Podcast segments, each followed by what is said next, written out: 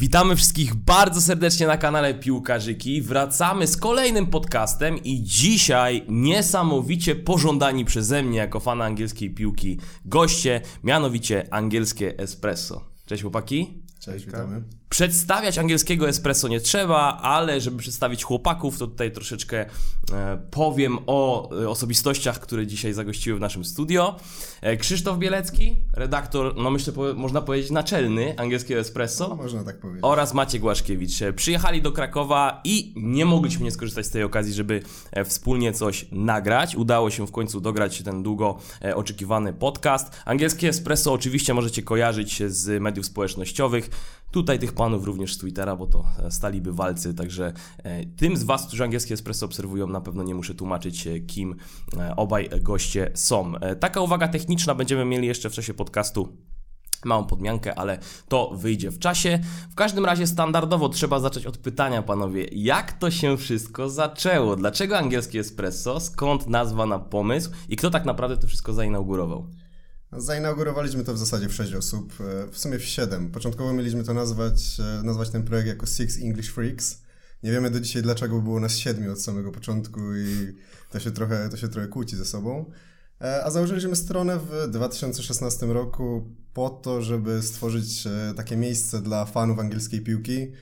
Po części też dla nas, bo sami nie umieliśmy znaleźć dla siebie takiego miejsca w sieci, żeby, żeby po prostu móc pisać o tej angielskiej piłce. E, Przeszliśmy z innej strony, z innego portalu, który trochę rozminął się z naszymi aspiracjami i z naszymi oczekiwaniami. No i tak powstało angielskie Espresso, które dzisiaj jest największą społecznością fanów Premier League w Polsce. Krzysiek od początku, Maciek Od półtora roku. od półtora roku. Jak doświadczenia dotychczas oceniasz współpracy z angielskim espresso? Znaczy, nawet przed tym, zanim dołączyłem do redakcji, to oczywiście portal i tak samo fanpage był mi znany, więc to było tak naprawdę takie moje małe spełnienie marzeń i naprawdę u nas jest niesamowite też to, że e, mamy ogromną grupę kibiców, nie tylko z tych największych klubów, ale też tych mniejszych i naprawdę różnorodność tematów, jaka jest e, e, podejmowana i u nas na stronie i też pomiędzy nami jest naprawdę niesamowita. Wiemy, że oscylujecie wokół grupy kilkunastoosobowej, jeżeli chodzi o działalność angielskiego espresso. Jak wyglądała kwestia rekrutacji kolejnych członków redakcji? Czy macie zorganizowane procesy? E, Czy są to ludzie, których znacie i wcześniej tak naprawdę macie z nimi jakiś background znajomości już położony, czy dopiero w procesie rekrutacji wyłapujecie młodych e, adeptów dziennikarstwa e, o angielskiej piłce? Znaczy to wszystko trochę ewoluowało w czasie, bo na samym początku to głównie przychodzili do nas znajomi znajomych, którzy gdzieś tam usłyszeli o stronie, ktoś do nas napisał, że chciałby, chciałby wejść w ten projekt, no i tak to się zaczynało. Później my też sami trochę wyłapywaliśmy e, kibiców, którzy mają coś ciekawego do powiedzenia, robiliśmy takie rekrutacje, które były skierowane na to, żeby wyłapać właśnie tych, e, tych najciekawszych po prostu, najciekawszych przedstawicieli. No, ofiarą takiej jednej rekrutacji padł właśnie Maciek, którego włączyliśmy, włączyliśmy do redakcji, e, którego też znaliśmy już od dłuższego czasu, wiedzieliśmy, że jest e, kibicem Swansea, a to nie jest dosyć popularne w Polsce, więc e, zdecydowanie wiedzieliśmy już kim jest. E, No i generalnie od dłuższego czasu mamy taką stałą grupę tych kilkunastu osób. e, Dochodzą co, co jakiś czas, co 3-4 miesiące, 2-3 osoby, ale trzon jest e, zazwyczaj ten sam. Jasne. Zanim pojawi się prywata i wątki osobiste związane z angielską piłką, jeszcze muszę Was zapytać o to, co mnie szalenie intryguje. Mianowicie, jak godzicie współpracę e, tylu osób przy tak ambitnym i tak wymagającym, czasochłonnym projekcie jak angielskie Espresso? Jakby nie patrzeć, codzienna publikacja treści i futbol w Anglii, który też, y, na którym też oczywiście e, cały czas można Was zobaczyć, więc jak to się dzieje? Jak dogrywacie współpracę? Czy macie jakieś umówione e, spotkania, na przykład na nagrywanie waszych podcastów? Czy to się dzieje spontanicznie? Powiedzcie nam trochę, jak to wygląda. Znaczy, W większości strona funkcjonuje jednak spontanicznie, to jest Mhm. dosyć ciekawe, bo e, jest to dosyć duży projekt, i, ta- ale ta spontaniczność się cały czas utrzymuje. E, Wygląda tak, że mamy e, pozycje na stronie, które są stałe, które muszą, muszą po prostu polecieć na stronę, muszą być w, o takim i takim czasie. Na to są oczywiście zapisy. Centrum Życia jest konwersacja na Facebooku, jak w większości tego typu projektów.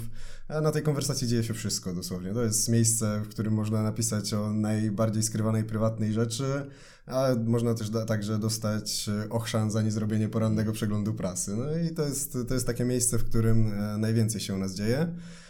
E, jeżeli chodzi o podcasty, to, e, to mamy już ustalony termin. Nagrywa, nagrywamy w studiu w Łodzi. To są dosyć e, absurdalne pory, bo zazwyczaj nagrywamy w poniedziałki o 8 rano. Więc no, żeby dostać się do Łodzi w poniedziałek o 8 rano, to czasami trzeba wyjechać jeszcze w niedzielę, więc to jest dosyć problematyczne. Słuchaj, my nagrywaliśmy na kanale Piłkarzyki niejednokrotnie późno w nocy, żeby móc o 7 rano wjechać z odcinkiem, więc znamy ten ból. Ale wiemy, że czasami pobudzić się do dyskusji o tej godzinie jest rzeczywiście trudno. Jeszcze jeden aspekt, bo mnie osobiście bardzo zainspirowała też Wasza praca przy skarbie kibica. Według mnie to jest rzecz niezwykle cenna i to trzeba podkreślić, że chłopaki no naprawdę odwalili kawał przedobrej roboty. E, troszeczkę za mało w mainstreamie było o waszym skarbie kibica, naprawdę jest to tytaniczna praca. Ile osób pracowało przy takim skarbie i ile mniej więcej, bo podejrzewam, że można oszacować, godzin spędziliście na przygotowywaniu takiego kompendium wiedzy dla angielskiego kibica? To jest praca kilkunastu osób, e, przede wszystkim dwóch, e, naszych dwóch grafików, Tomka hmm. i Michała. Oni wykonują naprawdę e, kawał roboty. Tomek spina to wszystko graficznie, Michał ogarnia wszystkie dane, jeżeli chodzi o składy klubów, o transfery. To jest kawał roboty i myślę, że ich praca no to e, kwestia tygodnia, dwóch tygodni samego, samej takiej pracy technicznej, plus praca kilkunastu osób nad treścią. Ja zazwyczaj spinam treść, e, jeżeli chodzi o taką czystą merytorykę i podział, podział tematów, no ale wszyscy nad tym pracują. Ile godzin na to poświęcamy? Ciężko mi to oszacować, ale na pewno jest to, na pewno jest to bardzo, bardzo duża liczba. I zgodzę się z tym, że ten skarb nie dociera do mainstreamu. No, nie jest wydawany w papierze. To jest przede wszystkim największy, największy minus tego typu publikacji. Myśleliście o tym? Tak, jak najbardziej. Jest to w planach cały czas, ale kwestie, kwestie finansowe są oczywiście ograniczeniem. Bo wydać to do internetu jest e, zdecydowanie łatwiej, mm. jeszcze pod kątem niezarobkowym, bo wiadomo, że wypuszczamy to za darmo, nie zarabiamy na tym, więc e, jest po prostu dużo łatwiej to, jest po prostu dużo łatwiej to zrobić. Jeżeli chcielibyśmy puścić to w papierze, to trzeba spiąć naprawdę wiele, wiele czynników, ale wydaje mi się, że w tym roku pomyślimy i być może, w zasadzie już w przyszłym roku i być może coś nam się uda skleić. Zdecydowanie, bo taka praca, tak jak mówię, przynajmniej to jest moja opinia, ale myślę, że większość z Was słuchających dzisiejszy podcast się z tym zgodzi, nie może e, obejść się bez docenienia i to trzeba jasno podkreślić. Możemy mówić o tym oczywiście na podcaście, ale w jakiejś formie, formie bardziej zmaterializowanej też by się to przydało. Jeśli mogę wtrącić, tak. też e, jakby sukces Skarbu Kibica polega na tym, że zaczęliśmy planować o wiele wcześniej, mm. kto jaki tekst wrzuca, kto, jaki, kto jakim klubem się zajmuje, że tak naprawdę kończył się poprzedni sezon i już u nas wleciał temat Skarbu Kibica i myślę, że to był klucz do, do tego, żeby to się udało spiąć Czyli macie taką procedurę oddolegowywania poszczególnych osób do klubów, którymi dane osoby się zajmują. Tak, coś na wzór The Athletic e, i coś, co myślę, że będzie też wzorem tego, co będzie się działo w najbliższym czasie w mediach e, poświęconych, poświęcających swoją działalność angielskiej, ale nie tylko angielskiej piłce. Ta profesjonalizacja i jakby odseparowywanie niektórych treści, żeby skupić się na jednym konkretnym wątku jest e, myślę, że cechą dominującą profesjonalnego dziennikarstwa, więc super, że to idzie w tą stronę. Jakie plany na przyszłość? Oprócz wydawania skarbu kibica w papierowej formie. Czy coś jeszcze się pojawia na horyzoncie? Jest dużo planów. E, oczywiście ożywienie umarłego w naszym przypadku YouTube'a, kanału na YouTubie, bo w tej chwili lecą tam tylko podcasty z regularnością i to już nas cieszy, bo w minionych latach było z tym bardzo ciężko. E, jest plan rozwoju strony internetowej, chcemy ją wzbogacić o konta użytkowników, o możliwość mm. komentowania wpisów. E, mamy apkę mobilną e, na Androidy, jest też gdzieś tam oczywiście w głowie plan zrobienia tego na iOS-a. E, no i co? No i dalej ciągły rozwój po prostu. Takie, e, to są te naj, najbliższe plany, takie, mm. które chcemy zrealizować. E, chcielibyśmy też ruszyć do Anglii, mm. pokazać tą angielską piłkę tak już faktycznie od, od najbliższej strony. Czy to na YouTubie, czy na stronie, więc to wszystko w 2020 roku. Myślę, że wiele można się od nas spodziewać dobrego. Jasne. Wywołaliśmy jakiś czas temu ten prywatny wątek i myślę, że do tego chciałbym mimo wszystko uderzyć. E, Maciek, może od Ciebie zaczniemy, bo to jest rzeczywiście bardzo nietypowa kwestia, którą Krzysiek wywołał, którą Krzysiek poruszył. E, kibicowanie Swansea, czyli zespołowi po pierwsze walijskiemu, po drugie bez wybitnych sukcesów w angielskiej piłce, jedynym klubem tak naprawdę, który z Walii zaistniał na tym gruncie, no można powiedzieć, że jest Cardiff, ale to jest też, e, tak powiem, temat, temat bardzo, bardzo kontrowersyjny z uwagi na e, wiadomo jakie koneksje pomiędzy jednym i drugim klubem. Powiedz akurat, dlaczego ten klub? Dlaczego Swansea kiedyś zaczęła pasja do łabędzi? Czy to jest coś, co przekazane zostało tobie z góry, czy sam sobie wyselekcjonowałeś? Nie, znaczy w tym momencie to rzeczywiście wydaje się trochę szalone, bo Swansea jest drugoligowym klubem, ale moja sympatia z nimi zaczęła się oczywiście, gdy grali jeszcze w Premier League. E, było to jeszcze przed Łukaszem Fabiańskim, bo też znam kilku kibiców w Polsce, którzy po prostu zaczęli sympatyzować ze Swansea z uwagi na polskiego bramkarza, mhm. bo to był bardzo fajny wątek. Też e, mam, moim takim marzeniem jest właśnie, żeby e, z Łukaszem kiedyś zrobić wywiad, pogadać i, i trochę zapytać go o to o życie, o granie w Swansea. Natomiast skąd to się wzięło? Często jak ktoś mnie pyta właśnie dlaczego Swansea, odpowiadam dlaczego nie. Taka jest właśnie angielska piłka, że tam nieważne komu kibicujesz, jest naprawdę mnóstwo emocji co tak. tydzień i, I to jest naprawdę niesamowite, bo jako mały kibic e, troszkę sympatyzowałem z Chelsea, ale myślę, że taki kluczowy moment, taki, który zadecydował o tym, że to będzie mimo wszystko Swansea, ta miłość do końca życia, mam nadzieję, e, był w sezonie 2012-2013. Był taki półfinał e, Pucharu Ligi, w którym Chelsea spotkała się z Swansea i tam w dwóch meczu Swansea naprawdę zagrała fenomenalnie i to był moment, w którym e, Swansea mnie oczarowała. Już oczywiście wcześniej też o tym klubie wiedziałem, słyszałem. Mm. Naprawdę historia e, mnie urzekła, bo to jest klub, który e, jeszcze na początku tego wieku, w 2003 roku, naprawdę kopał w czwartej lidze. Był bliski spadku do lig amatorskich i w kilka lat 9 lat udało im się awansować do Premier League naprawdę w świetnym stylu, bo za Brendana Rodgersa i potem za Michaela Laudrupa to była jedna, jedna z najlepiej grających drużyn w Premier League, więc tak naprawdę no, troszkę pół żartem, pół serio stwierdziłem, że czemu nie Swansea i naprawdę szło się wkręcić, szło się wkręcić też wtedy po prostu w angielską piłkę, ponieważ ona, no myślę, że tutaj nie umniejszając też innym ligom, ale no jest najciekawsza, najlepiej sprzedawana, mhm. najlepiej dostępna dla kibiców na całym świecie, więc w tym momencie nieważne, czy jesteś w Anglii, czy jesteś w Polsce, czy jesteś gdzieś tak. nawet w Afryce,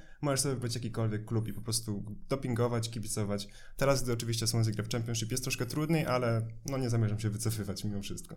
Ta przygoda z angielską piłką Brendana Rodgersa rzeczywiście w Swansea nabrała niesamowitych rumieńców i to był pokaz tego, na co stać tego menadżera.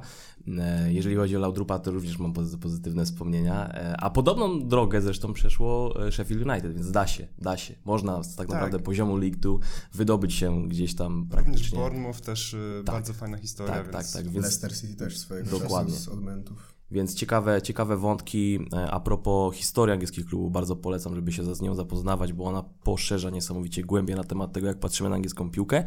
Dwie kwestie jeszcze. Po pierwsze, jak odnosisz się do tego listu pożegnalnego Łukasza Fabiańskiego? Fantastyczny gest, e, zapisany w formie papierowej, to się rzadko zdarza. I jakie wspomnienia masz z Łukaszem za czasów jego gry w Swansea? Bo wspominałeś o tym, że chciałbyś z nim zrobić wywiad. Po drugie, ulubiony piłkarz Swansea. Ulubionego nie mam. Andreaju, nie? Nie, Patrząc na to. Nie, nie. Wiesz co, w momencie, w którym ktoś przychodzi do Swansea, no to to jest mój ulubiony piłkarz i liczy się tak naprawdę drużyna. Znaczy, no, lubię każdego, tak? To mhm. ciężko mi wy, wymieniać pomiędzy, wybierać pomiędzy nimi. Wiadomo, że jednych lubię bardziej, jednych lubię mniej, ale mimo wszystko no, no trudno w całej historii wybrać mi tego jednego. Paru z nich było moimi idolami, jak Michu czy Wilfried Bonney, e, czy Ashley Williams, obrońca, fenomenalny, bardzo niedoceniany, ale mimo wszystko no, drużyna jako taka zawsze naprawdę była moją miłością.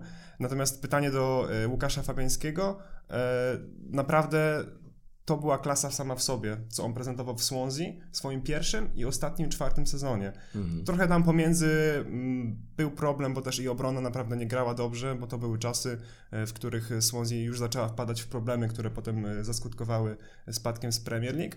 Ale naprawdę Fabiański wniósł niesamowitą jakość mhm. do tego klubu. Kibice do dzisiaj wspominają go jako najlepszego bramkarza może i w historii, na pewno w tej dekadzie, bo już oczywiście się pojawiają pierwsze jedenastki e, dekad, no to Fabiański po prostu deklasuje konkurencję, bo innego konkurenta, e, tutaj innego bramkarza w, w, na tej pozycji e, na takim poziomie nie było. I Łukasz to jest naprawdę też wiadomo, ten list pożegnalny to była rzecz bardzo nietypowa, ale też bardzo fajnie charakteryzująca właśnie jego postać. Dokładnie. Taki wyważony, naprawdę robiący swoją robotę, bramkarz, który bardzo się cieszę, że został w Premier League i że ma jeszcze przed sobą kilka lat grania, bo mm. mamy naprawdę fenomenalnego bramkarza. Profesjonalisty takiego rzędu i takiego kalibru chciałby na pewno każdy klub u siebie. Zresztą pokazywała absencja w West Hamie, jak duży wpływ może być brak takiego, może mieć brak takiego profesjonalizmu. Tak. Krzysiek, od czego się zaczęło? Czy to był finał z Bayernem Monachium? Nie. Bo rozumiem, że jest to Manchester United. Oczywiście jest to Manchester United. Nie był to finał z Bayernem Monachium, był to pewien holenderski napastnik, Ruud van Nistelrooy, który strzelał bramkę za bramką, od niego się zaczęło. Był moim ulubionym piłkarzem na samym początku mojej przygody. Moim nieulubionym. moim ulubionym i od niego się zaczęło. To przez niego zacząłem oglądać mecze Manchester United no i zakochałem się w tej drużynie i tak zostało do dzisiaj, mimo dosyć ciężkich czasów w minionych latach. Prawda, to jest rzeczywiście rzecz, która e, może być powodem no, takiego cierpiennictwa, żeby nie powiedzieć męczeństwa kibiców Manchester United. E, przyzwyczajanie przez lata do glorii, do chwały, no, do życia tak naprawdę pod ciągłym prądem e, wrażeń związanych ze zdobywaniem kolejnych trofeów, a tu nagle posłucha. I teraz chciałbym uderzyć do pytania bardzo, to bardzo kluczowego. Włączając, niech będzie, że włączając fantastycznego Ole e, do zespołu grupy trenerów Manchester United, która nastała, która miała sposobność prowadzenia tego klubu po Safie, który najlepiej zapada Ci w pamięć, którego kojarzysz najgorzej. Dość kontrowersyjnie, ale myślę, że to jest ciekawy wątek. Byłem ogromnym fanem Davida Moisa. Uważam, że powinien dostać więcej czasu niż dostał. E, nie miał czasu na przeprowadzenie transferów. E, w zasadzie wszystkie transfery, które przeprowadził, to był Marwan Fellaini. Sprawdził się, ważne bramki dla United strzelał. Był Juan Mata, również się sprawdził, ważne bramki dla United strzelił. E, był też Guillermo Varela, ale no to już tam bardziej melodia przyszłości. Więc Mois nie będzie może na szczycie tej listy, ale na pewno nie jestem w gronie jego takich zaciekłych krytyków, bo uważam, że on po prostu powinien dostać jeszcze jeden sezon co najmniej, żeby móc udowodnić swoją, swoją wartość. E, najniżej na tym, w tym zestawieniu będzie zdecydowanie Louis van Hal. Od samego początku, kiedy przyszedł. Jeszcze pamiętam, e, kiedy zostało potwierdzone, że on przychodzi do Manchester United. Napisałem jeszcze na starym portalu taki tekst o treści zniszczył Barcelonę, zniszczy też Manchester United.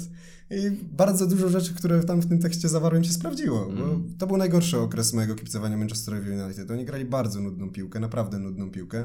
Tego się po prostu nie dało oglądać. To był ten okres, kiedy trybuny na Old Trafford e, krzyczały atak, atak, atak w trakcie meczów, bo po prostu była totalna nuda, tam nie działo się nic.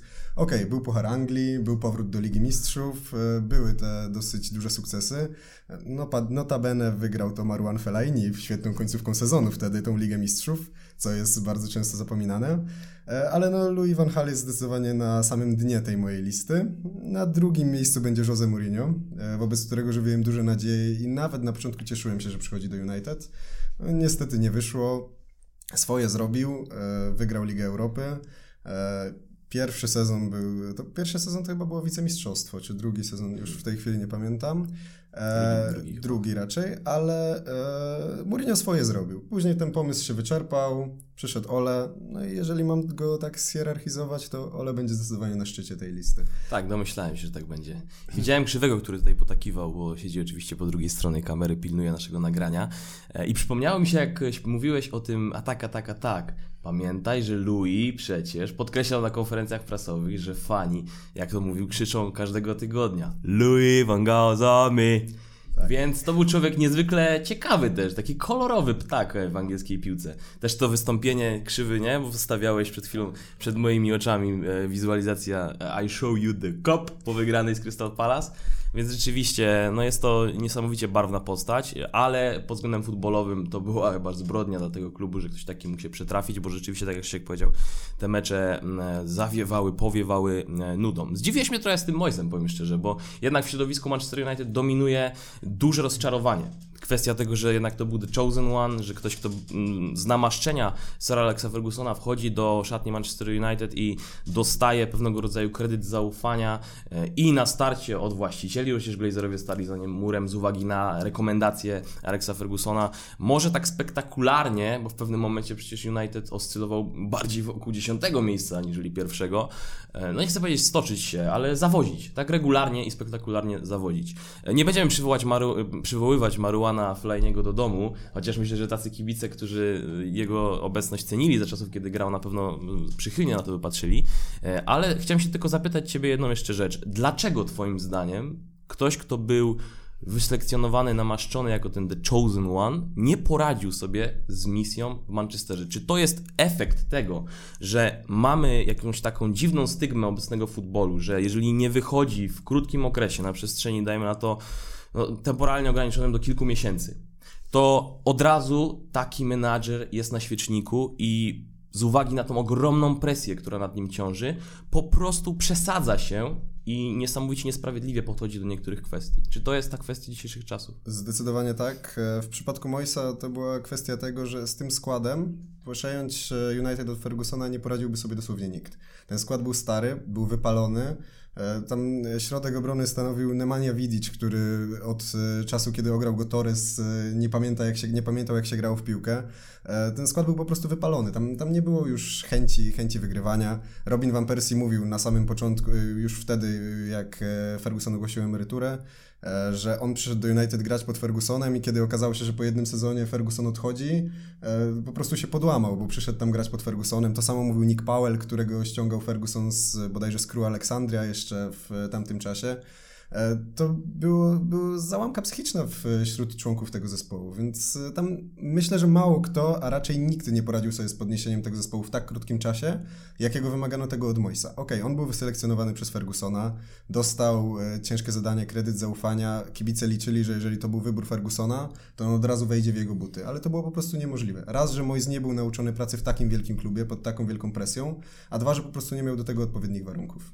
Szkoda, że swoją, no nie chcę powiedzieć renomę, bo ta renoma na pewno ucierpiała po epizodzie w Manchester United zniszczył, zdeptał, podejmując się bardzo krótkoterminowych e, obowiązków menedżerskich. Czy to w Hiszpanii, ten dziwny epizod z Realem Sociedad, gdzie brylował co prawda na gruncie lingwistycznym, e, przypomina mi się jego wymowa nazwiska Iarmendi, e, ale także e, głównie mi tutaj chodzi oczywiście o, o misję w Anglii.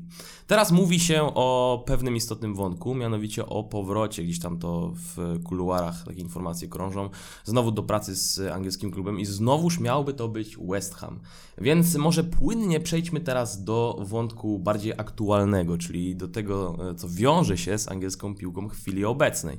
E, będziemy oczywiście rozstrzygać jeszcze, kto waszym zdaniem powinien e, stać się mistrzem Anglii, ale to już za chwilę po krótkiej przerwie. Druga część naszego podcastu porozmawiamy sobie o kwestiach aktualnych. Maciek zamienił się z Kacprem. Kacper Klasiński. Może jeszcze tylko zacznijmy od krótkiego słówka i do powiedzenia tego, jak u Ciebie zaczęła się przygoda z angielskim espresso i jaki jest Twój ulubiony klub? E, na wstępie chciałbym wszystkich przywitać i przechodząc już do pytania. To do angielskiego espresso dołączyłem niecałe 2,5 roku temu. Po prostu zobaczyłem post na Facebooku z ogłoszeniem mm. o rekrutacji i stwierdziłem, że spróbuję. Co prawda tutaj no będę miał do chłopaków trochę bólu, bo po pierwszym moim tekście przesłanym byłem w grupie tak zwanej próbnej i mnie zesłali na zesłanie, gdzie musiałem trochę jeszcze udowodnić swoją wartość, no ale w końcu się dostałem i no to jest niesamowita sprawa, że ja mogę współtworzyć taki świetny projekt, bo to jest naprawdę w pewnym sensie spełnienie moich marzeń. Coś mm. takiego, robienie czegoś więcej, czegoś, co tak pozostanie po mnie, czym mogę się naprawdę chwalić. No a jeśli chodzi o preferencje kibicowskie, to tak samo jak Krzysiek, jestem fanem Manchester United, tylko że należymy do takich dwóch Należymy do dwóch oddzielnych y, obozów i mamy trochę różne zdania na temat aktualnej, jak i takiej przeszłej sytuacji w klubie. Tak, wspominali chłopaki tutaj za kuluarowo, myślę, że mogę to zdradzić, nie będziemy może tego wątku jakoś bardzo e, rozdrapywać, ale Paul Pogba jest na pewno kością niezgody, bo tak wywnioskowałem z waszych dyskusji. Niemniej jednak pocieszę cię, Kacper, dlatego, że ja kiedyś miałem też no, taki pewnego rodzaju aneks zgłoszony do jednej z angielskich stron, Polsce zajmujących się oczywiście angielskim klubem, czy w sensie polskich stron zajmujących się angielskim klubem, gdzie wysłałem mój tekst o Abu Dhabi mi też został, że tak powiem, do listy rezerwowej zakwalifikowany, więc widzisz, no czasami trzeba się potknąć, żeby wstać i robić swoje i to jest myślę, że cenna rzecz, y, cenna cecha, która charakteryzuje zwycięzców. O tych zwycięzcach teraz trzeba porozmawiać i panowie, po kolei, może zaczniemy od Krzyśka, później Kacper. Kto waszym zdaniem, bardzo banalne pytanie, e, zostanie mistrzem Anglii w tym sezonie? Dlaczego to będzie Liverpool? Bardzo ciężko przechodzi mi to przez usta. E, wczoraj widziałem takiego tweeta, ktoś napisał, że w 37 kolejce Liverpool będzie miał 15 punktów przewagi, a on dalej będzie się łudził, że wyścig nie jest jeszcze skończony. I ja jestem dokładnie tą postacią. Ale no, nie ma mocnych na Liverpool w tej chwili. To jest, e, to jest drużyna, która jest kompletna. Po prostu jest kompletna. Klopp poukładał to od, e, od samego początku do końca. I tam nie, nie można się po prostu do niczego przyczepić. Tak jak Guardiola dominował ligę dwa lata temu, rok temu w zasadzie też, chociaż rok temu już Klopp postawił solidne warunki i solidne wyzwanie dla Guardioli, tak w tym roku po prostu nie, ma, nie, ma, nie mają sobie równych. Te triumfy w Lidze Mistrzów, w, w klubowych mistrzostwach świata tylko potęgują ich głód i chęć tego sukcesu. Tam Liverpool jest głodny Mistrzostwa Anglii, nie wygrali go od wielu lat, ci zawodnicy doskonale o tym wiedzą, podkreślają to na każdym kroku. no to już im się po prostu nie wyślizgnie. Ciekawostka jest taka, że Liverpool, na szczęście dla Was oczywiście, to będzie 19 trofeum, czyli jeszcze zabraknie do rekordu wyśrubowanego przez Manchester United, ale ostatni raz potknął się na ostatniej prostej właśnie w sławetnym meczu w 89 z Arsenalem, gdzie działy się niesamowite rzeczy, Arsenal musiał ten mecz wygrać, ostatecznie się to udało. Ta przedziwna celebracja Michaela Thomasa, pozdrawiam wszystkich tych, którzy pamiętają ten fenomen albo oglądali go oczywiście na YouTubie. E, I coś, co wtedy wydawało się nierealne, stało się nierealne. Tutaj, tak jak Krzysiek wspomniał, przewaga jest chyba już zdecydowanie za duża. Ta luka, która jeszcze poszerzyła się w ostatnim czasie, co jest oczywiście efektem niepożądanej formy i pewnego rodzaju pasma nieszczęść, które dotknęło rywali z zamiedzy no jest czymś, co każe nam twierdzić, że tak jak się powiedział, jest to ekipa niesamowicie kompletna. Zresztą ciekawostka, materiały, które ostatnio przygotowywaliśmy na kanale Piłkarzyki również e, bezpośrednio może do, w ten temat uderzają, do tego nawiązują. Sporządzają sobie listę piłkarzy, których mógłby Klopp do siebie ściągnąć. Tylko pytanie, czy jest sens? Kogo tam można było zobaczyć? I jest takie nazwisko jak Sam McCallum, który gra obecnie w e, Coventry. Więc e, to już pokazuje, jak absurdalne jest mówienie o jakimkolwiek braku w kontekście tej ekipy, że najba- najpoważniej mówi się o takich nazwiskach, bardzo to bardzo niszowych. Są oczywiście gdzieś tam jeszcze zawodnicy w stylu Timo Wernera, o którego zaraz zapytam, jak wy byście go widzieli w angielskiej piłce i czy właśnie do Manchester United by się taki piłkarz nie przydał, czy też e, Erling Braut Holland, który w zasadzie już jest na linii prostej do sfinalizowania e, swojego transferu z Juventusem, przynajmniej ostatnie dni tak to pokazywały, ale rzeczywiście ta ekipa jest niezwykle mocna. Kiedy ostatnim razem Manchester United był taki mocny? Chyba pod Alexem Fergusonem, nie Kasper? To znaczy, w mojej opinii, mówimy o tym tak mocno jak teraz. Tak, tak mocno jak teraz jest Liverpool. Tak mocno jak teraz jest Liverpool. Ja sądzę, że istnieje duża szansa, że Manchester United chyba za mojego życia aż tak mocny nie był. No może powiedzmy ten sezon z potrójną koroną, ale to jest już takie no powiedzmy, no w, lidze tak nie, w lidze tak nie pojechali, mhm. ale na tylu frontach, żeby takie wyniki osiągać, no to to jest już coś naprawdę takiego, mam wrażenie, że to mają tylko największe zespoły. Jestem ciekaw, na ile będzie w stanie coś takiego spróbować powtórzyć Liverpool w tej obecnej sytuacji. Ale to, co robi Liverpool w lidze, to jest no, absolutna rewelacja, bo ja już tak sobie myślę cały czas, że no, rekord, jeśli chodzi o liczbę punktów, jest spokojnie mm. w zasięgu, ale też w zasięgu są drudzy Invincibles. I to może być z jakimś absolutnie szalonym bilansem, bo jak w tym momencie mamy połowę sezonu, jest bilans 18-1-0, to kurczę, no to jest kosmos. Naprawdę, to jest niesamowite, co oni robią. I tutaj ja naprawdę doceniam Jurgena Kloppa, bo gość w ciągu roku, praktycznie nie robiąc żadnych transferów, po prostu hmm. drużyna wskoczyła na zdecydowanie wyższy poziom i teraz przychodzi z Salzburga Takumi Minamino. I to jest transfer taki tylko i wyłącznie na to, żeby załatać dziury, żeby tak. można było odciążyć sobie Mane, Salaha, może Firmino, bo gość jest niesamowicie taki uniwersalny, może grać wszędzie z przodu. Hmm. I e, to świadczy o tym, jak dobrze Niemiec wie, czego jego drużynie potrzeba. Tak. Że nie potrzeba tutaj jakiejś wymiany jakichś trybów, nie potrzeba rewolucji, nie potrzeba, nic, nie potrzeba takich y, diametralnych zmian. Trzeba po prostu tylko dokładać takie pojedyncze trybiki. Trochę tak jak robił w Borussii Dortmund, takich, ściągał takich piłkarzy jak Moritz Leitner, mm. jak y, Chris Löwe, już mało kto pewnie w ogóle o tych ludziach pamięta. I to byli goście, którzy wchodzili w takich mniej istotnych meczach, robili robotę, nie było fajerwerków, ale fajnie, spoko, tutaj usiadł Gundogan, tutaj usiadł Schmelzer i na następny mecz byli gotowi, żeby tak. grać na 110% znowu. Prawda. E, I to jest właśnie też rzecz, która no, niejako koreluje, responduje z tym, co powiedziałem odnośnie głębi znaczy nie głębi, w zasadzie podstawy tak silnej kadrowej, że, Liverpool tego minami no, w zasadzie będzie tylko i wyłącznie zsyłał do urzędowania na ławce rezerwowych, no bo co może innego się zdarzyć. Raczej e, w tercecie ofensywnym, który tak świetnie jest naoliwiony i tak dobrze funkcjonuje, e, miejsce będzie miał w stylu Chetana Shakiriego, czyli wejdzie od czasu do czasu i coś, coś zamiesza.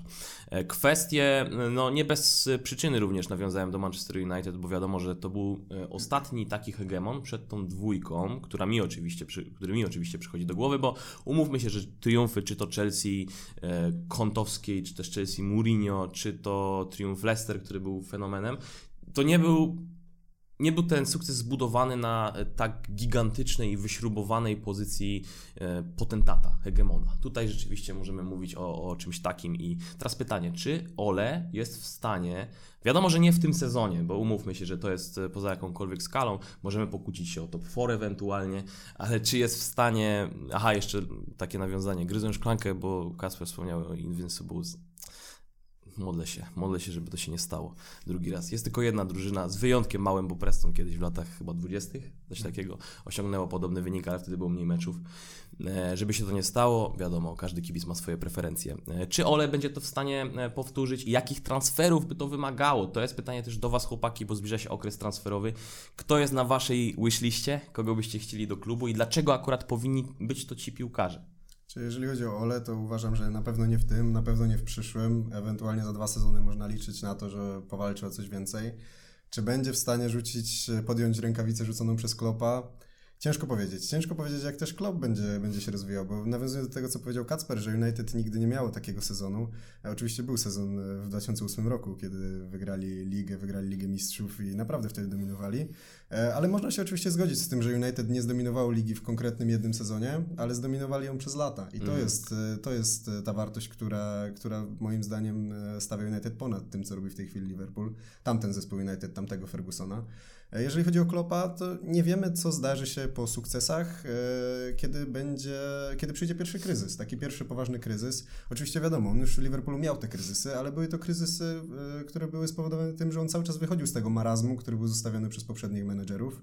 I nie wiemy, jak się zachowa. Widzimy, jak teraz, jaki problem ma w tej chwili Pep Guardiola, kiedy przestało, przestało iść, więc też nie wiadomo, jak ta liga będzie wyglądała w najbliższych latach. Ole może swoim podejściem, e, które po części może jest nawet trochę zbliżone do Klopa, jeżeli chodzi o podejście do samych piłkarzy i o taką filozofię, to już wielokrotnie było, było, było poruszane, że United trochę chce kopiować Liverpool w tym, co robią na rynku transferowym, w scoutingu, w ściąganiu graczy takich e, pokroju Andy'ego Robertsona chociażby za mniejsze pieniądze z mniejszych klubów, ale którzy mogą zrobić robotę. E, Ole może być tym człowiekiem i wydaje mi się, że e, jeżeli dostanie czas, a podobno ma go dostać, to United wyjdzie na tym naprawdę dobrze. Kacper ma z pewnością inne zdanie na ten temat, ale to chętnie pewnie sam o tym opowie. Kacper. Nie Ole, a jak nie Ole, to kto? To znaczy, na pytanie kto jest bardzo trudno odpowiedzieć, bo już w Manchester United tyle było różnych filozofii, były wybory Fergusona. David Moyes z powrotem. The Chosen tak. One. Dać Oj. mu się zrehabilitować. On to już pracuje chyba bardziej do West Hamu w tym no, momencie. Nie, no właśnie, śmialiśmy się w no. czasie dyskusji. Tak no, nie wybór... poruszamy tego tematu. był wybór Fergusona, był Moyes, był Van Hal, który miał przynieść y, ofensywny futbol, tiki-takę i to no nie do końca trybiło, chociaż mam też wrażenie, że tak trochę był problem pod względem wykonawców i tego, jak kibice odbierali jego pracę. Tego, mm. To, co on chciał osiągnąć, to, to na pewno nie było jeszcze to, co jego drużyna pokazywała na boisku w ciągu tych dwóch lat. Mm. Był Mourinho, który był, który jest właściwie no, takim menedżerem na zasadzie przyjdź, wygraj, odejdź. No mm. bo tak to wygląda od właściwie momentu, kiedy objął Chelsea pierwszy raz.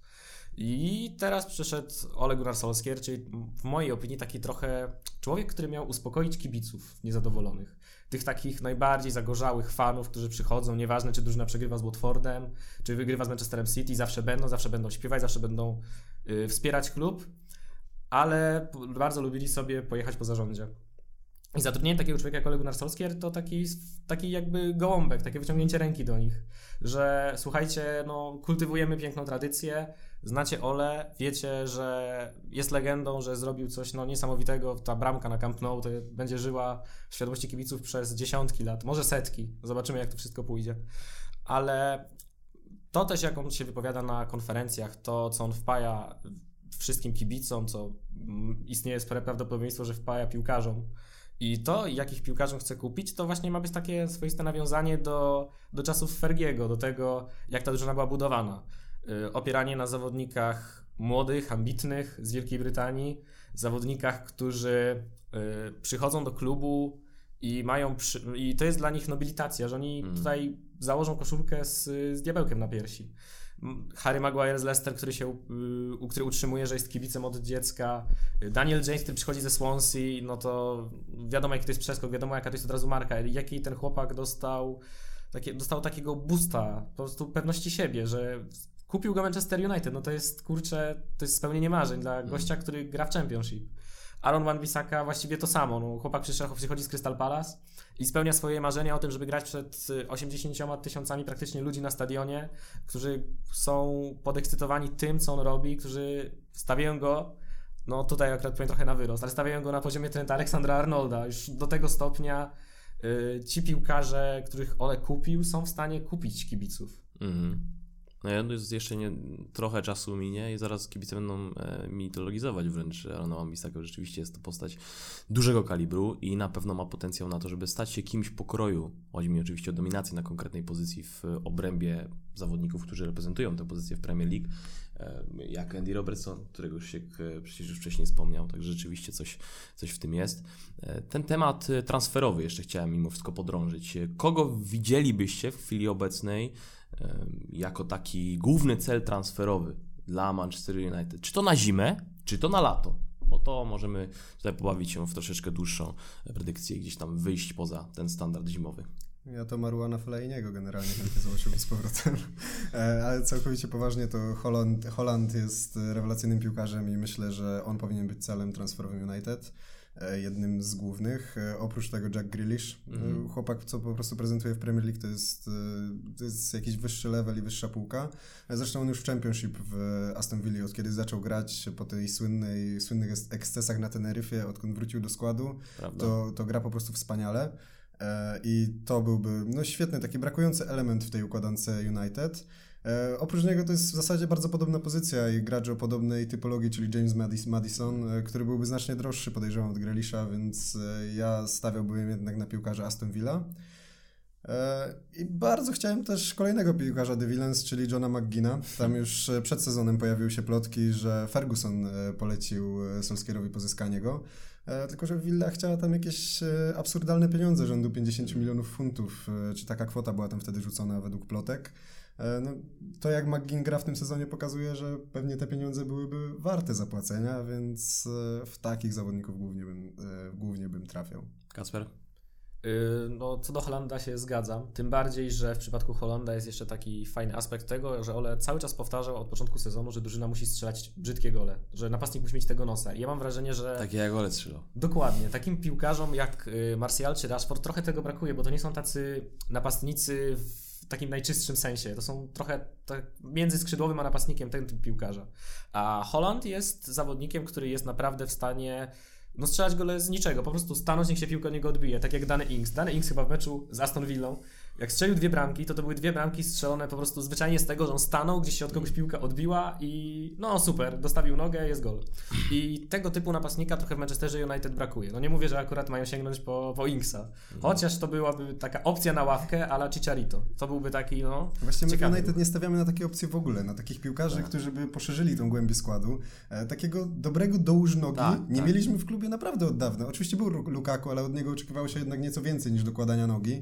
E, ale no, ja już nie pamiętam piłkarza, który był taką typową dołóż nogą w United, jeżeli chodzi o napastników. no A Dany- a przedtem był? Makeda, a potem co? Nie, no, no, no, Van Makeda- Persie. Van Makeda- Persie był takim dołóż nogą, Ale to też ale piłkarz, od którego piłkarzem oczekuje się, oczekuje się jednak więcej, nie? Niż, niż dokładania samej Tak. nogi. Taki typowy, angi, tak typowa angielska dziewiątka, która wchodzi w 90 minucie, kiedy nie idzie, to jest Tak. coś, czego Solskierowi brakuje. Prawda, zgodzę się tutaj. Plan B po prostu. No sobie takim, kimś takim był Fellaini. Kimś takim był Fellaini, zdecydowanie. Dany Ings mógłby dołożyć jeszcze insight z Liverpoolu przecież. Kurczę, mógłbym pomóc rozgryźć rywala odwiecznego. E, powiem tak, zgadzam się, moją perspektywę tutaj też chciałbym przedstawić e, z tym, co powiedzieliście. Na pewno ktoś pokroju Erlinga Brota Holanda jest e, no, osobą, no nie chcę powiedzieć, że obligatoryjnie do ściągnięcia, ale na pewno nad kimś takim warto byłoby się zastanowić. Też trzeba pamiętać, że to musi w miarę współgrać z tą familijną atmosferą, która w United jest stworzona. Piłkarze podkreślają, że są murem za ole, więc ktoś, kto murem za ole byłby też, musi być brany pod uwagę w kontekście celów transferowych. Obaj zresztą panowie ze sobą współpracowali w Molde, więc to jest też pewnego rodzaju e, taka predestynacja, która gdzieś między nimi e, następuje. Jeżeli chodzi o e, Magina, Grillisza, ja też jestem fanem i ja jeszcze pamiętam Grillisza z czasów, kiedy na swoim małym niszowym kanale e, otwierałem oczy ze zdumienia patrząc na jego poczynania i stawianie pierwszych kroków w, w zespole The Villans, więc fajnie byłoby zobaczyć go wreszcie w jakimś potężnym klubie. Owszem, Aston Villa na gruncie historycznym bardzo dużym klubem jest e, i tego nie można jej zabrać, ale jeżeli chodzi o no, teraźniejsze standardy i to, czym powinien charakteryzować się ten duży klub, to United zdecydowanie ma ten faktor. Jeżeli chodzi o Aston Villa, tutaj można polemizować. Zresztą zaraz przejdziemy do zespołów, które waszym zdaniem w tym sezonie z Premier League mogą się pożegnać. E, jest jeszcze kwestia, e, według mnie bardzo, ale to bardzo istotna, tego, żeby cały czas ta atmosfera wokół drużyny Ole była stała, żeby nie sinusoidalnie podchodzić do występów United, bo projekt sam w sobie pewnego rodzaju, mając też w pamięci to, co mówiliśmy przy okazji The Chosen One i Davida Moisa, wymaga dłuższich pokładów cierpliwości przede wszystkim długiego czasu. A jak widzę i obserwuję angielską scenę na YouTubie, czy to w mediach społecznościowych, gdzie prak praktycznie all in i all out przeplata się z tygodnia na tydzień, e, fantastyczne zresztą memy ludzie wrzucali w momencie, kiedy United troszeczkę gorzej radziło sobie w lidze, to od razu przywoływane były wypowiedzi i nie mówię tutaj tylko o kibicach innych drużyn, tylko przede wszystkim niektórych kibicach Manchester United przywoływane były wypowiedzi, krzyk kojarzy e, Rio Ferdinanda, kiedy po fantastycznym występie e, w Paryżu e, na Parc des Princes Rio powiedział, że Man United are back, is at the wheel man i wtedy się zaczęło tak naprawdę ta nagonka na Ole też jest zbudowana na bazie właśnie takich komentarzy, więc trzeba uważać z przesadną krytyką, ale też z przesadnym optymizmem. Na pewno na chłodno podejść do niektórych kwestii. Ja wierzę, pomimo tego, że United to jest e, klub, który należy do dwóch moich, nie chcę powiedzieć, że najbardziej jest nienawidzonych, bo nienawiścią nikogo nie darzę, ale klubów, których nie darzę sympatią. Wierzę w to, że ten klub jest po prostu skazany na to, żeby wrócić na szczyt któregoś dnia, bo to jest po prostu w genomie e, klubu e, z czerwonej części Manchester Manchesteru, więc to jest na pewno rzecz, którą warto było podkreślić. Wywołałem niejako tych spadkowiczów, chłopaki również poprzez cele transferowe e, United, więc e, może uderzmy w tę stronę.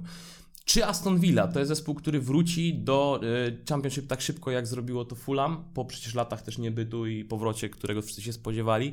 Czy raczej to jest zespół, który waszym zdaniem gdzieś tam spod tego topora ucieknie? A jeżeli mówimy już o toporze, to jaką trójkę byście wyselekcjonowali patrząc na ten sezon Premier League?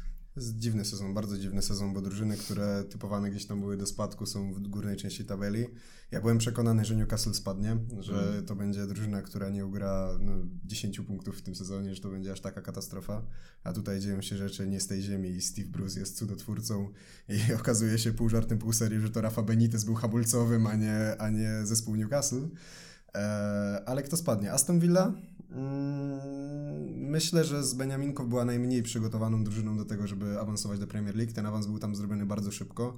Tam były duże problemy e, finansowe, pojawiło się nawet, widmo bankructwa e, i ten awans był taką w zasadzie jedyną deską ratunku, żeby ten klub e, zachował płynność finansową. Mhm. Ten, awans, ten awans udało się, udało się zrobić, ale oni nie byli na to gotowi. Nie byli na to gotowi piłkarsko, organizacyjnie chyba też jeszcze nie. E, więc myślę, że oni wrócą tak szybko, jak, e, jak awansowali. E, ale oczywiście nie, nie wykluczam, że awansują znowu w kolejnym sezonie, bo to mhm. jest klub, który jednak gdzieś tam aspiruje do bycia w tej Premier League, który od zawsze był kojarzony z tą najwyższą klasą rozgrywkową. Oprócz nich Norwich. Mm. Norwich, który ma wspaniałą filozofię budowy klubu, w, które tam Stuart Weber, który wcześniej był odpowiedzialny za, był dyrektorem sportowym w Huddersfield, doprowadził do awansu Huddersfield do Premier League, e, później przejął Norwich mhm. City i wprowadził ich też na salony. Mm, tam filozofia funkcjonowania jest naprawdę, naprawdę bardzo dobra, bo e, Daniel Farke ma, ma bardzo dużą swobodę tego swojego działania. Dostanie czas i myślę, że nawet jeżeli oni spadną, to Farke zachowa swoją posadę. Przynajmniej tak wypowiadał się Weber i tak, tak ma to funkcjonować. E, więc e, u nich jest taki problem, że za bardzo chcą grać swoją piłkę. Oni nie, mhm. dostosowali się, nie dostosowali się w ogóle do warunków, które panują w Premier League, nie zmienili tego stylu gry e, z Championship i weszli po prostu na takiej samej Prawda. fantazji, w jakiej grali w Championship, grają w Premier League i no, to nigdy nie wróży dobrze. Zawsze trzeba jednak Dokładnie. dostosować ten, ten styl gry do, do tego, co jest ligę wyżej. Sheffield nie musiało tego robić, Sheffield już tak w zasadzie grało w Championship i to działa też w Premier League. E, więc no, oni mają po prostu pewne utrzymanie, mhm. jeżeli chodzi o Beniaminków, to już nie widzę szans na katastrofę. A tą trójkę moim zdaniem dopełni w końcu Watford. Mm. mm co prawda Pearson tam e, zaczął całkiem dobrze, jeżeli, jeżeli e, porównamy poprzednich menedżerów Watfordu, ale wydaje mi się, że tam mm, tym razem nie wywinął się spod, spod topora. Dokładnie. Typy Kacpra? Yy, Co do Norwich, to się zgodzę. Norwich po prostu no, powinno się faktycznie dostosować do tego, że jest kompletnie inny rodzaj wyzwania. Mm. Yy, W granie takiej fajnej piłki na tak naj, naj, najłatwiej to chyba weryfikują takie mecze z niektórymi czołowymi drużynami. Chociaż no Manchester City był wyjątkiem, ale Liverpool co zrobił? O, jest batorzenie kompletne. Był Co pokaz. Manchester United zrobił? Tam się skończyło 3-1, ale tak, dwa niewykorzystane rzuty karne, jakieś niesamowite interwencje króla. To, co tam Holender wyprawiał, to był kosmos po prostu. Yy, Drugim typem moim sądzę, że byłoby Southampton, bo Mm. jakoś nie ufam tej drużynie. Po prostu no, Ralf Hasenhüttl coś wniósł, coś poprawił, Mhm. ale mam wrażenie, że cały czas są pewne mankamenty, które, no, które trudno obejść. Na przykład, mm, no to jest taka słaba informacja dla nas, polskich kibiców, ale cały czas w ligowej klasyfikacji błędów prowadzących do bramek prowadzi Janek Bednarek. Mhm.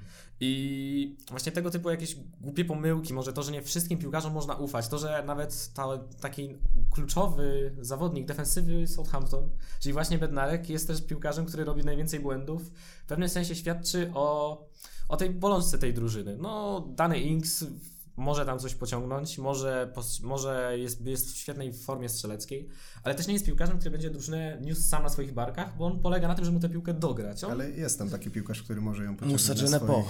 Nie, bardziej o Wardzie Prowse myślałem. A, Prowse, tak, E. Gary Lineker powiedział chyba coś takiego w jednym z odcinków Match of the Day, że jeżeli Prowse i e, Danny Ings będą w formie, to Southampton się utrzyma, że to jest dwójka, która może ich spokojnie utrzymać w lidze. Zwłaszcza, że no, oni odpowiadają za większość bramek strzelanych przez Mhm. Southampton w tym sezonie. Znaczy Ward Prowse to jest w ogóle zawodnik, na którego transfer do większego klubu czekam od chyba już 5 lat. Od momentu praktycznie jak on zaczął. On zaczął w jakimś niesamowicie młodym wieku, chyba miał 17 czy 18 lat, jak debiutował w Premier To League. jest wciąż bardzo młody piłkarz i o tym mają tendencję niektórzy zapominać. Warto to podkreślić, dobrze to wywołałeś, Kasper.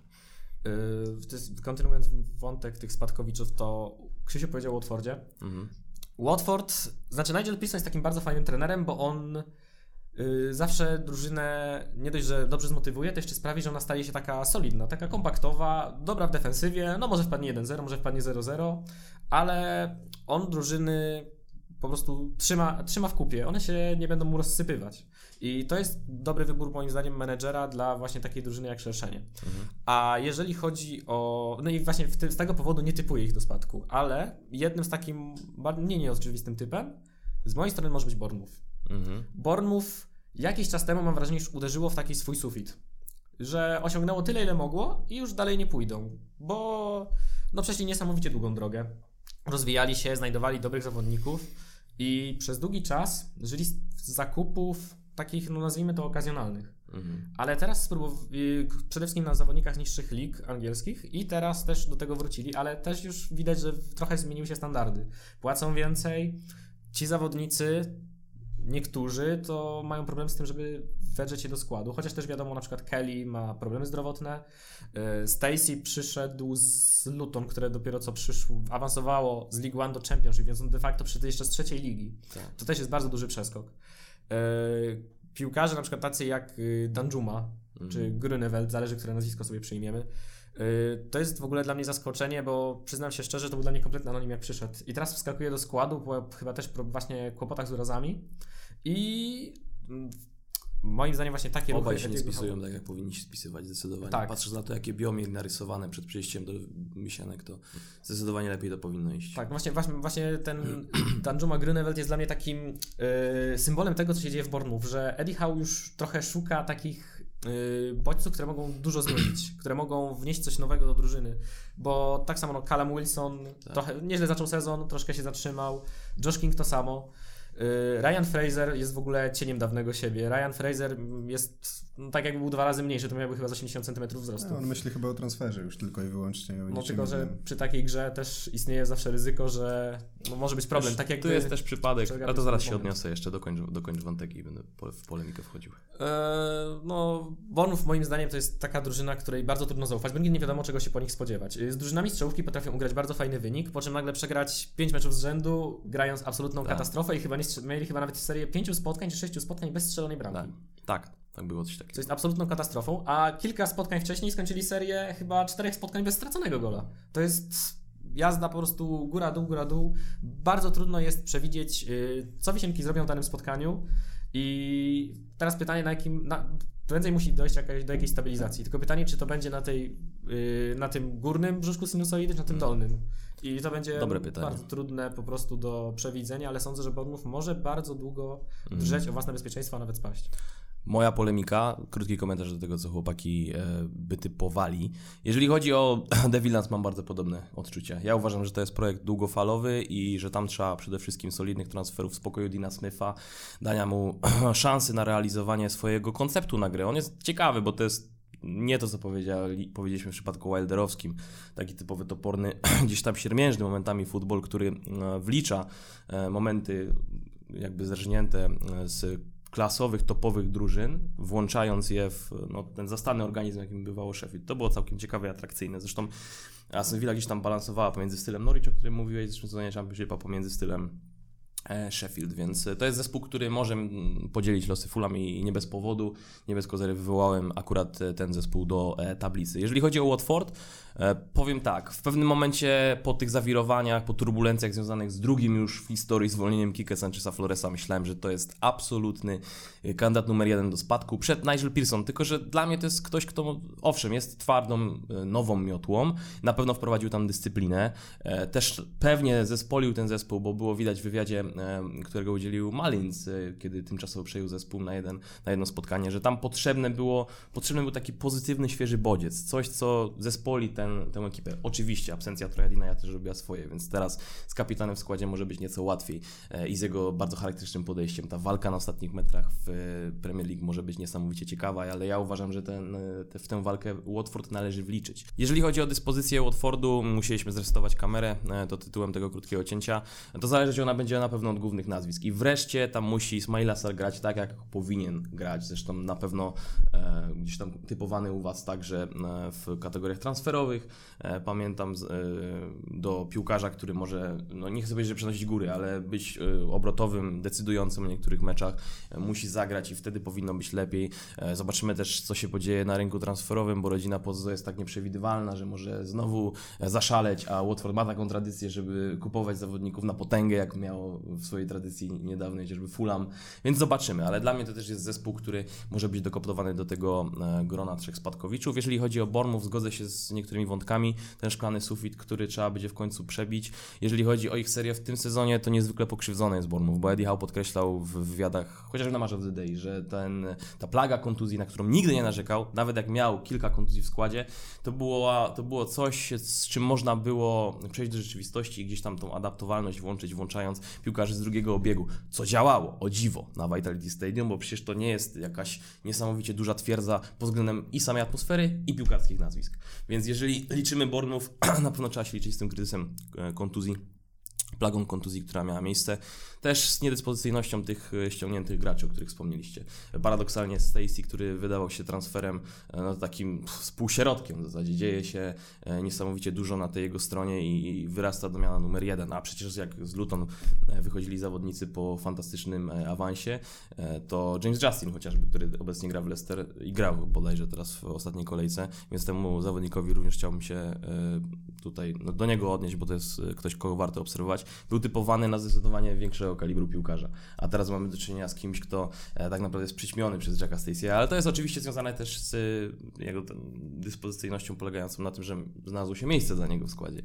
Jeżeli chodzi o zespoły pokroju e, Norwich, o których już tutaj Krzysiek dość dużo powiedział, to mogę tylko dopowiedzieć, że zgadzam się w zupełności, ale bardzo ciekawe i bardzo dobre jest to, że ta wizja klubu jest też spójna ze spokojem strony właścicielskiej, bo myślę, że w opozycji bezpośredniej do rodziny Pozzo, Dilia Smith e, ze swoim mężem raczej harmonijnie będą zarządzać tym klubem, kierując się popularnym dość słowem w kręgach dziennikarskich w Polsce.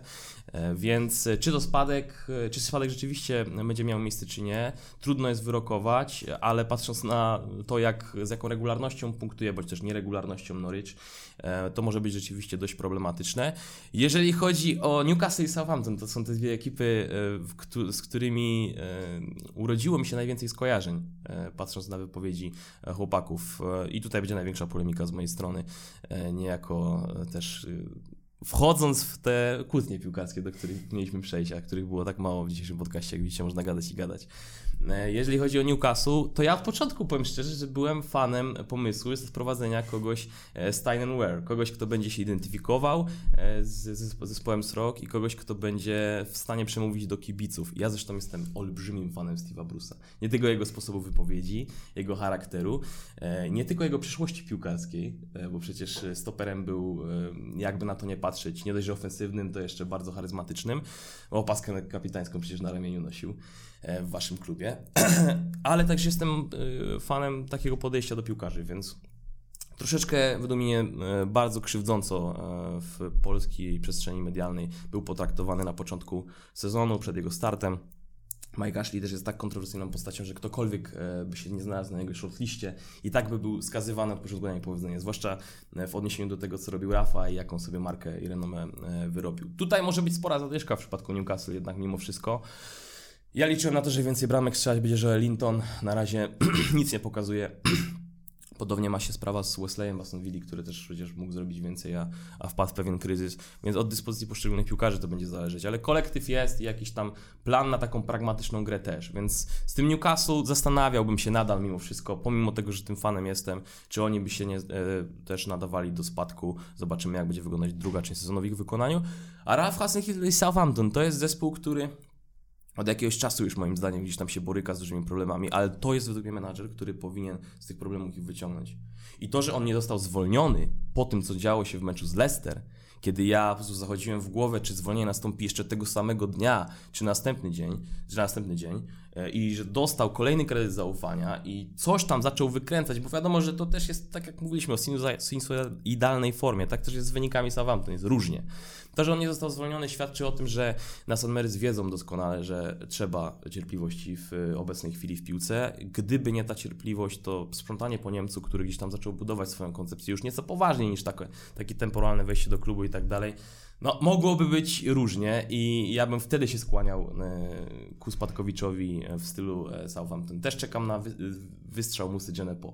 To jest piłkarz, który obok Jamesa, Ward Jamesa Warda Prowsa ma według mnie największe szanse na powodzenie. I tak kształtują się moje typy tak kształtuje się moje zestawienie tych spadkowiczów. Myślę, że dopełniliśmy sobie niejako dyskusję na temat potencjalnych spadkowiczów. Będziecie nas rozliczać, wszystkich trzech, e, za pół roku e, z naszych typów, nieco ponad. E, nie, no w zasadzie za pół roku. Także wtedy będzie można wrócić do tego podcastu i przyjemnie sobie posłuchać naszych typowań. No, szkoda, że zabrakło czasu, żeby porozmawiać. Niestety nie jesteśmy w stanie o wszystkim. Jest jeszcze masa e, ciekawych kwestii, mianowicie top 4. O tym można by było gadać godzinami. Czy znajdzie się tam ostatecznie Manchester United i dlaczego to Arsenal ma większe szanse pod Mikelem Artetą? tym prowokacyjnym pytaniem wywołującym uśmiech myślę, że można e, powoli dobrnąć do brzegu i zakończyć dzisiejszy podcast. Mi osobiście bardzo się podobało, mam nadzieję, że chłopakom również, ale przede wszystkim mamy nadzieję, że Wam się podobało i jeżeli oczywiście tak jest, to dajcie znać się w komentarzu. Być może kolaboracja na linii piłkarzyki angielskie Espresso jeszcze się nie zakończyła, nie powiedzieliśmy ostatniego słowa. Ja z wielką chęcią chciałbym się z Wami chłopaki spotkać, żeby coś jeszcze podogrywać i te kwestie, których nie poruszyliśmy, jeszcze poruszyć. Także za dzisiaj bardzo serdecznie serdecznie dziękujemy. Zarówno ja, Krzysiek, Kasper, jak i Maciek. Trzymajcie się, panowie. Do zobaczenia. Wszystkim życzymy miłego dnia. Cześć.